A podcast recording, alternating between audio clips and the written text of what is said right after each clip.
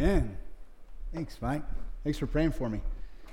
Jen, thanks for leading us in worship. Morning, church. Good to see you. Happy New Year. okay. Well, I'm happy. Uh, I actually am really excited about this year, uh, I, and I don't know why. I don't have like a crystal ball in my desk, and I have not had a prophetic word that this year is going to be better than the last four. But like I just, I just excited about this year. I feel like good things are in store. Uh, some of that probably comes from how we ended last year, just this ramp up with all the baptisms that were going on, all these tangible expressions of like how God has been working in our church. And I just want you to know I'm really excited about the new year and what God has for us. And um, if you want to know more about that, like what we have planned for this year, we have a um, all member meeting at the end of the month on the 28th at 5 o'clock. So January 28th, that last Sunday of the year at 5 o'clock. Uh, come be a part of that meeting. It's less of a business meeting and more of a, of a time of like just celebrating, taking inventory, celebrating what God has done, uh, maybe even like a pep rally of excitement for what God's going to do and yet to do this year. So be sure you mark your calendar for that. We'd love to talk more about what we have in store for this year. Um, we are going to be starting a series today entitled Created. Uh, we'll spend today and the next two Sundays looking at the big question why. Why you're here, why we are here as a church. Uh, we're going to find that uh, the answer to both of those questions is intimately tethered together, that really the purpose of one of us is the purpose of all of us, and that and the reason why we exist as a church, when we gather here on Sundays, is intimately connected to why you're even on the earth to begin with. And so we're going to start today in Psalm 95. If you want to turn there in your Bible, uh, we're talking about worship. Um, we're going to do um, kind of a high level today, and as we draw nearer to the end of the series, we're going to bring it closer and closer to the earth, if you will. I was thinking about like um, 27 years ago, I jumped out of an airplane, and um, I've shared about that experience here. But one of the things about that experience, people have asked me, like, hey, was that scary? And I'm like, well, yeah, scary. Like, it, like, it'd be strange if it weren't scary. But one of the things I noted about jumping out of an airplane is that at like 13,000 feet, which is where we jumped out, my fear was here. And the closer we got to the ground, instead of my fear going down, my fear actually went up. Because, like, when we jumped out, like, we were above this, like, uh, kind of thin layer of clouds, and there wasn't a whole lot of perspective, and you really couldn't tell how high you were. You're just kind of jumping into the unknown. But then the closer you got to the ground, somewhere around 3,000 feet, I'm like, whoa, that's a car. Like, and it's a little one, and that's a building, and that's a road, and and then at a thousand people, I'm like, those are people. And the closer I got to the ground, the higher I realized I was, and the higher my fear rose as well. Um, as we go through this series, uh, we're going to start at 13,000 feet today as it relates to why you are here.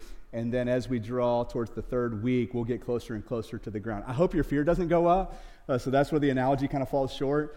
Um, but hopefully that helps you kind of have some perspective on what we're doing. We're starting high level today, and we're going to hopefully land softly on the earth in two weeks. Uh, we are talking about worship today and the connection between our worship and why we are here. Um, one of the things I want to do to start with before we get into Psalm 95 is take kind of a, a big uh, picture uh, approach to what worship actually means. Like we, when I say that word, you have a meaning. Um, and so for some of you, you're like, yeah, it's the thing we just did. Um, for others of you, it's a, like the church experience that you had as a kid. For others of you, you're picturing a bunch of monks in a Buddhist temple. Like something comes to mind more than likely when I say the word worship. And so I want to look at what the scriptures, uh, how the scriptures define worship before we even really get into this text today. Um, we're going to look at the original languages. So, like, in, we don't do this every Sunday, and um, and so this isn't so that you'll um, you know be bilingual. Like, I'm not here to like help you learn another language, but there's some real value in looking at the words used in the Bible um, that we translate into worship that further defines or further broadens our understanding of what it means. So, in the Hebrew language, you've got seven words. For the nation of Israel, there were seven different words that they could use to describe worship, but in English, we just have one. So I'm going to walk you through a few of those words here on the screen. We'll put these up for you. Uh, the first word there is shakah. And so this word is the, is the most frequently used word of the Old Testament. It means to bow down or to prostrate oneself. So that's like to lay down flat. Um, this is the most commonly used Hebrew word for worship. Most cases, when you're reading the Old Testament and you come across worship, it's this idea. There were some other words, though, that they used. One was um, abad, and that just simply meant to serve. You can actually worship um, something or someone through service. So the idea of worshiping God, I'm serving God. So some of you may be here today, you're volunteering. I see some green shirts in the room. Um, you're serving the church or serving others uh, can be an expression of worship. Um, then we get to uh, Yare. Uh, this is the idea of fear. Uh, Yare in a worship context conveys a sense of like awe and reverence towards God. And this, is, this fear is not about being afraid, but about having a profound respect and honor for God. So think of this one as like quiet worship. I'm bowing. I'm positioning my, my, my, my heart and my mind in reverence before God. Another Hebrew word would be tehillah. So think, well, don't think tequila, but it sounds like tequila, but with an H, tehillah. And this is the word that gets translated praise. I see some of y'all laughing over there. So, this is the idea of like singing or praising or proclaiming the glory of God but it's specifically about vocalizing admiration and thankfulness to God. So it has a musical feel to it, but it's when you open your mouth and praise, when you say things um, of worship or praise or adoration towards God. Say, I love you, or great are you, Lord, or any kind of ex- expression that is vocally. Well, connected to that, on the next slide, you'll see there's another word that is musically connected, and this is the word zamar. Uh, it means to make music, to sing praise. Um, so Zamar is about expressing worship through music, both instrumentally or vocally. Okay, and so I just want to like add this in there. Music is not man's invention. Case in point, study any culture from any time, and they're going to have music. Like all across this room, we have varying Spotify preferences, right? different genres of music, but it would be strange if you were a human and there wasn't some kind of music somewhere that you attached to or that, that moved you. So, like as God's creating the physics of the universe, He's creating sound uh, to move in waves, and these waves in certain frequencies can be organized into tones. When organized together with the right tones, you get a key of music and you add those tones to rhythm and timing and tempo, and you get this beautiful thing we call music. This was God's design as He's speaking the universe into existence. So, this call to use music in worship is God saying, hey, take what I created that you love, this thing that moves you, and use it to worship me. We also get a couple other words. This next one, atah, we'll see this in the psalm today. This one might kind of catch you off guard, but it simply means to come or to approach. Atah implies drawing near to God, that just me moving towards God, not saying anything, not singing anything, not, not praying anything, just my movement towards God is worship. And then the final word in Hebrew language is barak. This one means to bless, to kneel, or bow. So Barak is, is to acknowledge God's greatness and responding with blessing and adoration and praise. And so you can see overlap between these different words. In the New Testament, we have the Greek language, we really only have two words. I'll give those to you real quickly. Uh, the first one is proskuneo. And this is the idea of kissing the hand. So not like romantic love. This is not your, you know, your BFF or your girlfriend. This is like when you kiss the hand of a king. You know that, that, that movement to like bow and kiss a hand, um, or to fall on the knees and touch the ground with the forehead, um, as an expression of profound reverence. Uh, to adore by kneeling or bowing. So, proskuneo is where someone is showing an outward expression of a deep reverence and adoration. And then this last word in the Greek language, this again will be in the New Testament, is, is latreuo. It's my best attempt to pronounce it. It's to worship through serving. That showed up in both Hebrew and Greek. Um, latreuo implies a life dedicated to God's service, encompassing obedience um, and the living out of one's faith. So this is Sunday, but you're all going to leave here, and then Monday's coming for you. And so you don't have to wait until next Sunday to have an experience of worship. There's an experience of worship that can be had in everyday life. This is, that, this is the idea of Romans chapter 12, uh, verses 1 and 2, where Paul writes, he says, Hey, in view of God's mercy, present yourselves as living sacrifices. And then he goes on to say, This is your spiritual act of worship. And that's that last Greek word, latreuo, that you would serve God with all of your life. And so I put together just this definition here for us to pull all this together as we get started today. Biblical worship is the expression of adoration, reverence, and submission through blessing, kneeling, bowing down, making music, singing, drawing near to God's presence, and serving Him sacrificially in my everyday life.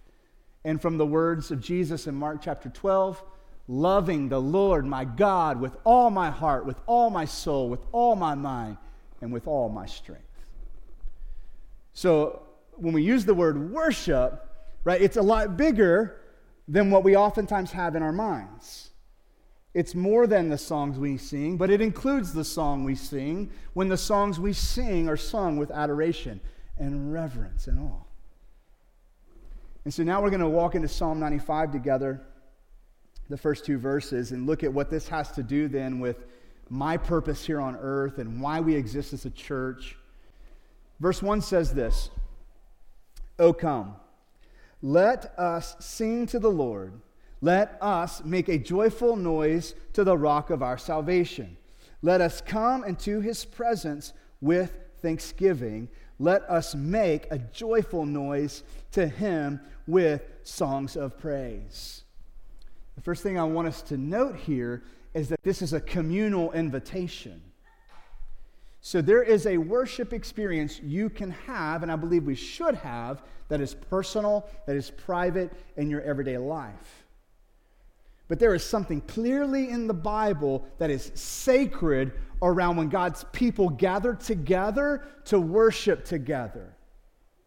Did you hear that in the invitation? Come, let us do this together. Let us sing to the Lord. Let us make a joyful noise to the rock of our salvation. So, we have a team of volunteers up on the stage in our service. We call them the worship team. They aren't up here to worship for you. They're not up here because you bought a ticket to the show, to use the concert analogy. They're actually just lead worshipers. They're just up here to lead the way that we might follow them. You also are a lead worshiper where you sit. You may not even realize this, but when you engage your heart in worship with other believers in this communal experience together, just your engagement in worship invites the person next to you to join you. You're saying, hey, let us do this together. Like, come sit by me. Come sing with me. Let's, let's do this thing together. I want to talk for a minute about um, different styles and ways that we can worship. I'm going to read uh, Psalm 150 first. So, this is the last psalm in, in, your, in your Bible. So, there's 150 psalms. This is where Psalms ends with these six verses. Praise the Lord. Praise God in the sanctuary. That's this corporate gathering place. Praise Him in His mighty heavens. Praise Him for His mighty deeds. Praise Him according to His excellent greatness. Praise Him with the trumpet sound. Did anybody bring the trumpet? If somebody pulls out a trumpet, I'm going to probably fall over and pass out. It's okay. We're going to be okay. The point is not that you have a trumpet, the point is that you would see music as a means by which to bring him praise. Look at the list continues. Praise him with the trumpet sound. Praise him with the lute or the harp. Anybody got a lute? I've got some loot, but I don't have a lute. Harp, Jennifer was playing one, had six strings. Praise him with the tambourine and dance. Praise him with strings and pipe. Praise him with sounding simple, cymbals. Praise him with loud clashing cymbals. You may not know this, uh, but Jerry broke one of our cymbals this morning in rehearsal. Hey, it looks like you were just doing worship biblically. Like, praise him with loud clashing cymbals. That's what he was trying to do. And let everything that has breath, that has existence, praise the Lord. Now, we, this, in a room this size, we, we come from different traditions, right? Like some of you maybe grew up in what would be described as a charismatic tradition. Where are my charismatics, by the way? Raise your hand. I won't do this to anybody else but charismatics. I got one right here. Anybody else? Two, three. Okay, okay. Because charismatics don't mind being seen, so that's why I can do that to you. You may have grown up in a charismatic tradition, which would describe maybe a more lively, exciting worship environment. There's more movement, there's a lot more yes, excitement and impromptu things that happen. And, and so that's more of a charismatic worship environment. Um, you may have grown up in a worship environment that was more reverent.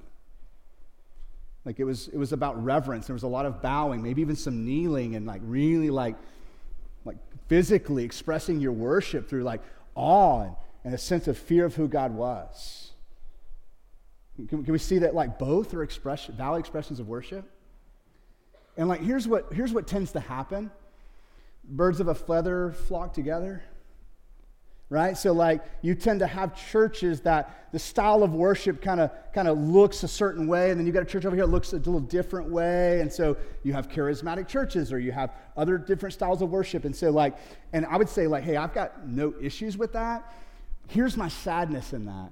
Like my sadness is that in my mind at least and I may be an optimist here, something beautiful about like all of that those expressions coming together in one church what if there were room for both? What if there was room for us to like say no all of this is biblically described as worship and we were able to bring it in one space? And any given sunday you might be bringing something else. Let's do this. This will be a fun little exercise. I'll show you how easy this is because some of you are freaking out right now and you're expecting me to roll out the snakes. I'm not going to do it. All right, so on the count of three, I'm going to have you clap, okay? So it'll be one, two, three, then clap. Okay? Baptists, you with me? It's going to be hard for you. My charismatics are already like ready. Okay, so here we go. One, two, three. Okay, there were two Baptists in the room. I heard you. Let's, let's try two claps this time. One, two, three, then clap, clap. Okay? One, two, three. Congratulations, you're now charismatic. Here's the point the point isn't that we cover all these bases every time we get together and that everybody is going to express their worship exactly the same way. But what we're going to see today is that God wants you to bring to Him what you have. And you may roll into church with your heart just full of thanksgiving and joy, and like you're ready to sing. And even though you may have grown up in a, in a more reverent tradition, you're going to move around a little bit because you're just excited about who the Lord is and what the Lord has done. There may be a Sunday you roll in and you grew up in a church where every Sunday was a rock concert, pep rally for Jesus, excitement, but your heart's broken and you're just not feeling it and you just want to just want to sit and be silent in your own heart and like you just want to just kind of sit in the presence of the lord. How beautiful it would be if we could bring all this together in one place.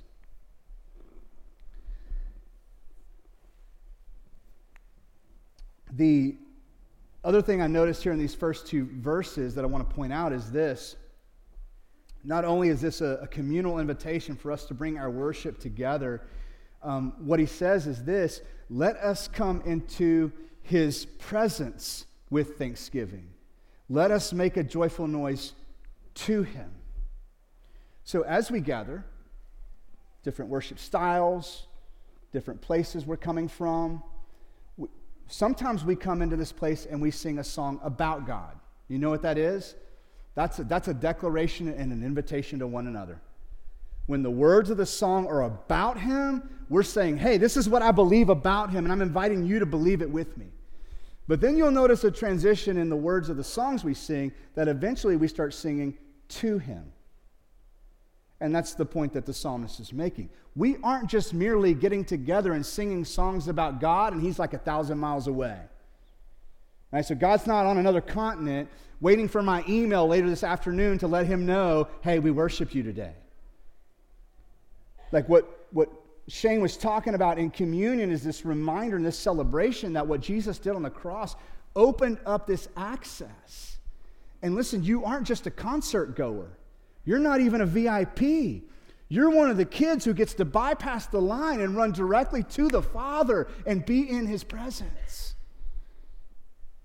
So, whether you raise your hands and you move around and sing at the top of your lungs, or you're there in reverence and silence, Worship happens in his presence. That's the invitation here. Hebrews chapter 4, 6, verse 16 says this Let us then with confidence draw near to the throne of grace that we may receive mercy and find grace to help him in time of need. That's describing bypassing the line, not waiting, just running directly because he's not some rock star on the stage, he's your dad, and going directly to his throne. We'll pick this back up again in verse 3 now. Verse 3 is going to challenge us a little bit. What the psalmist is going to do now is going to identify who it is we're worshiping. So, verse 3 says, For the Lord is. So now the psalmist is telling us who it is we're worshiping. For the Lord is a great God and a great king above all gods. In his hand are the depths of the earth, the heights of the mountains are his also. The sea is his, for he made it. In his hands formed the dry land. He is a great God, he is a great king, and He is the creator of all things. I want to give you two principles about the worthiness of God for our worship. Here's the first principle God is worthy to be worshiped, whether He does anything in my life or not. That's the guiding principle behind worship. What the psalmist is doing is saying, hey, let me remind you who God is. He's a great God. He's, the, he's above all the kings. He holds the depths of the oceans, He holds the heights of the mountains, He holds the universe in the palm of His hand. This is the one we are worshiping. And so, principle number one is this God is worthy to be worshiped whether He does anything in my life or not, whether He moves towards me or not. And here's what's doubly sweet, church. And he is a God who does something. Like, if he did nothing, he'd be worthy of worship. But what makes it doubly sweet is he is a God who has made us promises. He said, Hey, anyone who calls on the name of Jesus will be. So he does things. He is near to the brokenhearted. He brings comfort to those who are mourning. Like this great God who's worthy to be worshiped, whether he does anything or not, moves towards us and works powerfully and grace, gracefully in our lives.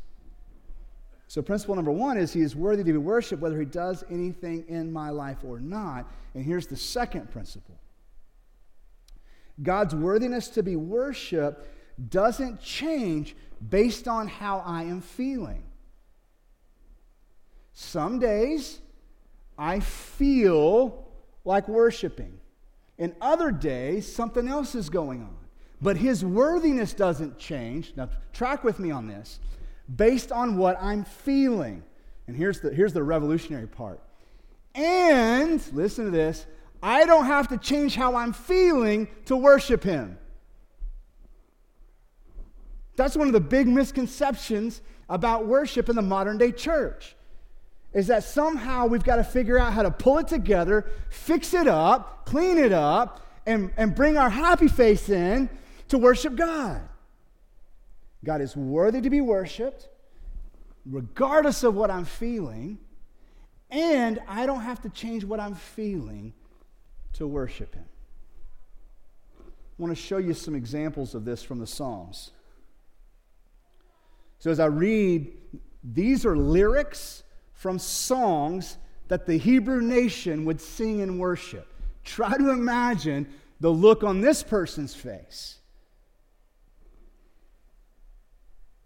Psalm 13, verse 1.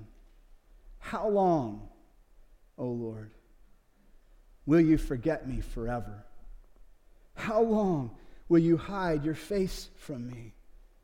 How long must I take counsel in my soul and have sorrow in my heart all the day? How long shall my enemy be exalted over me? See, that doesn't, doesn't fit into our 21st century American model of worship, does it? Like, I don't remember singing that song earlier. I'll give you another one. This is from Psalm 22. Jesus quoted this song when he was on the cross. My God, my God, why have you forsaken me? Why are you so far from saving me? From the words of my groaning. Oh my God, I cry by day, but you do not answer, and by night, but I find no rest. Verse 3 Yet you are holy, enthroned on the praises of Israel. The psalmist is saying, Here's where I'm at. I feel like you've forsaken me. I feel like you're so far from me. But, but that has not changed your worthiness to be worshiped. You're still holy, good. One more example from Psalm 109, starting in verse 1. Be not silent, O God of my praise. For wicked and deceitful mouths are open against me, speaking against me with lying tongues. They encircle me with words of hate and attack me without cause. So again, God is worthy to be worshiped, whether He does anything in my life or not. And it's doubly sweet because God has come to us and He does things in our lives. How I feel does not impact God's worthiness to be worshiped. And I don't have to change how I feel to worship Him. All I have to do is bring what I have. And some days you're going to bring into His presence a 55 gallon drum of joy, just ready to spill it out all over the floor and everybody else around you. And there are going to be days where you come in and your heart is heavy with sorrow, stricken with grief spinning out in questions and doubts and wondering where God is. You don't have to change how you feel, just bring Him what you have. You're like, I don't know, can we do that? I'm looking at my ticket. Does it say that in the fine print? I can, no. God's like, no, no, no, no. Skip the line. You're now my children, sons and daughters. Skip the line and bring it to me. I can handle your joy and I can handle your sorrow and I can hold them both at the same time. And so we'll wrap up here with verse 6 with this once again invitation Oh, come. Let us worship and bow down. Let us kneel before the Lord our Maker. And you may be the one standing to your feet, singing at the top of your lungs one Sunday, and you may be the person bowing and drenched in tears the next. And I want you to know that. Like, I, in the counseling part of what we do as a ministry, somebody's going through grief. Sometimes they'll say to me, Hey, I just don't think I'm ready to, to come back this Sunday. I don't think I'm ready to be around everybody. I'm like, Oh, okay. I I'm going to miss you. I'm sad, but I get it. But here's the thing if you're not coming just because you don't want to cry around us, let me just say, hey, we got space for that here. We'll take that in our worship. Now, if you need to be home, we respect that, we honor that, but I just want you to know your tears are welcome here too. You don't have to wait until your smile is back to come to church. God is worthy to be worshiped, whether you feel like it or not. You don't have to change how you feel to worship Him. Bring what you've got and bring it to Him. So, here's where we're going to land today that this idea that as individuals we are created not to worship, we're created for worship. Okay? If we just say to worship, it means it's just one of the things we might do. For worship means this is the essence of why you're here. You were first and foremost created as an image bearer. Your primary role on earth is to reflect the image of God, to glorify who God is as an image bearer. And that is the essence of why you are here. You are created for worship. And guess what? That's why the church is here too. We exist for worship. So, our vision statement that we'll be working through over the next couple weeks is this Solid Rock, our vision is this to make disciples for Jesus through, first and foremost, Christ centered worship. We just did that today, didn't we? Christ alone. The second part is this not only do we gather together to worship, we gather together in biblical community. We're gonna, this is community group week, so we're going to have community groups meeting all over the town doing this. And then finally, living the mission in our everyday lives. This is why you are here on the earth. And this is why we exist as a church. I want to wrap up with some questions for reflection. This is just a way for you to think about how God is speaking to you through His Word and through something you've heard today. And the first question is this How does Psalm 95 expand or challenge your current understanding of what it means to worship God. Did you come in today thinking that worship only happens in music? And maybe today that's been expanded. You're able to see, oh, we've been worshiping God since we got out of the car. We can worship by shaking hands and pressing in in biblical community and praying together and communion together and the reading of God's word together. How has this now challenged or expanded your view of what worship is?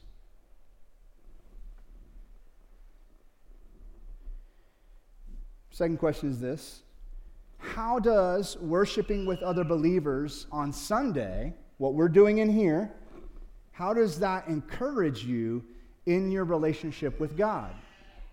How does this what we're doing here on Sunday make its way to Wednesday?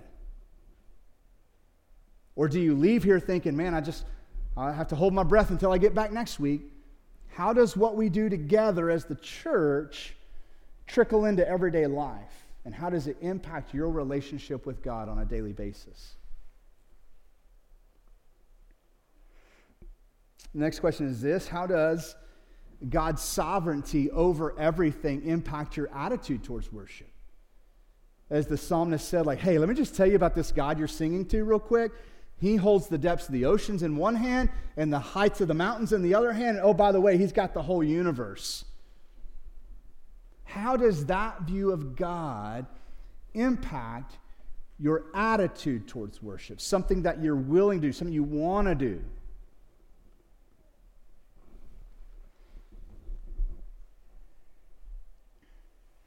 This next question, we're going to drill down a little bit deeper, okay? Feel free to write this down or take a picture, but take at least a moment to think about it.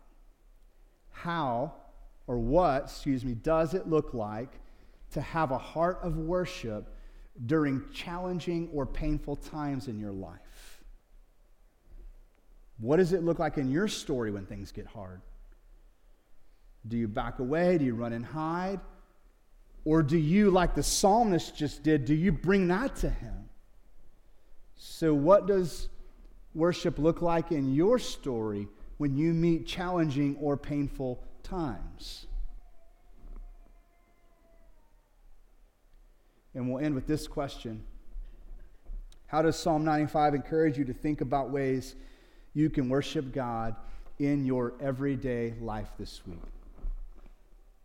What's worship going to look like for you Monday morning when your alarm clock goes off, or Wednesday night after the kids go to bed, or Friday when you clock out? Do people clock out anymore? Sign off? You do? That's my son. That means he has a job. I'm doing something right. Well, what does worship look like in that moment? In the everyday moments of your life? Um, I'm going to spend a moment praying for you and for us. And, and our normal rhythm here, just in case you're visiting, is that when we get to this part of our service, we ask our prayer partners to be down at the front so you know who they are. There'll be some people over here, some people over here. Um, I want you to know that they came to church today excited about the thought that you might ask them to pray for you. You're not bothering them, you're not putting them out. Like they literally said, Yes, I'll be here because I would love to pray with somebody. So if there's anything going on in your life, you're like, Man, I would really like to have another believer pray um, over this or pray with me in this, come grab one of our prayer partners. They would love to pray with you. Um, if you've got questions about the church or anything that maybe I've said today, um, grab a pastor or an elder. You've seen two pastors already. Nick was up here earlier. I'm up here. Blake is over probably in the other building. And we've got elders as well. We'll be in this room or out in the commons. Come grab one of us. We'd be honored to talk with you, answer questions, uh, and serve you in any way we can. So I'm going to pray for us. And then our worship team uh, is going to come out and, and lead us in singing a song. And here's, here's what I'm going to ask of you, okay? With all sincerity only bring what you have as we sing this next song, okay? I don't, we don't need you to pretend. We don't need you to fix it up. We don't need you to act more excited than you are. Now, if you're excited, let it rip. But my challenge to you is only bring what you have. And let's worship Him together. I'm going to pray for us now. Father, thank you for being worthy of our worship. It is absolutely true that the worthiness of your worship does not change or diminish. Whether we feel it or not, whether we're in the mood or not, whether we like the music or not, none of those things impacts your worthiness for our praise. I'm so thankful, God, that as you've created us for worship and then showed us in the scripture what worship can look like, you've given space for us to bring to you what we have. Some of us will bring joy and some of us will bring sorrow. Some of us will bring excitement and confidence, and others of us may bring doubts and fears. But Father, we bring you our worship together as one gift and offer it to you. You truly are a great God a king among all, above all kings, and the maker of the heavens and the earth. And so we praise you now in Jesus' name. Amen.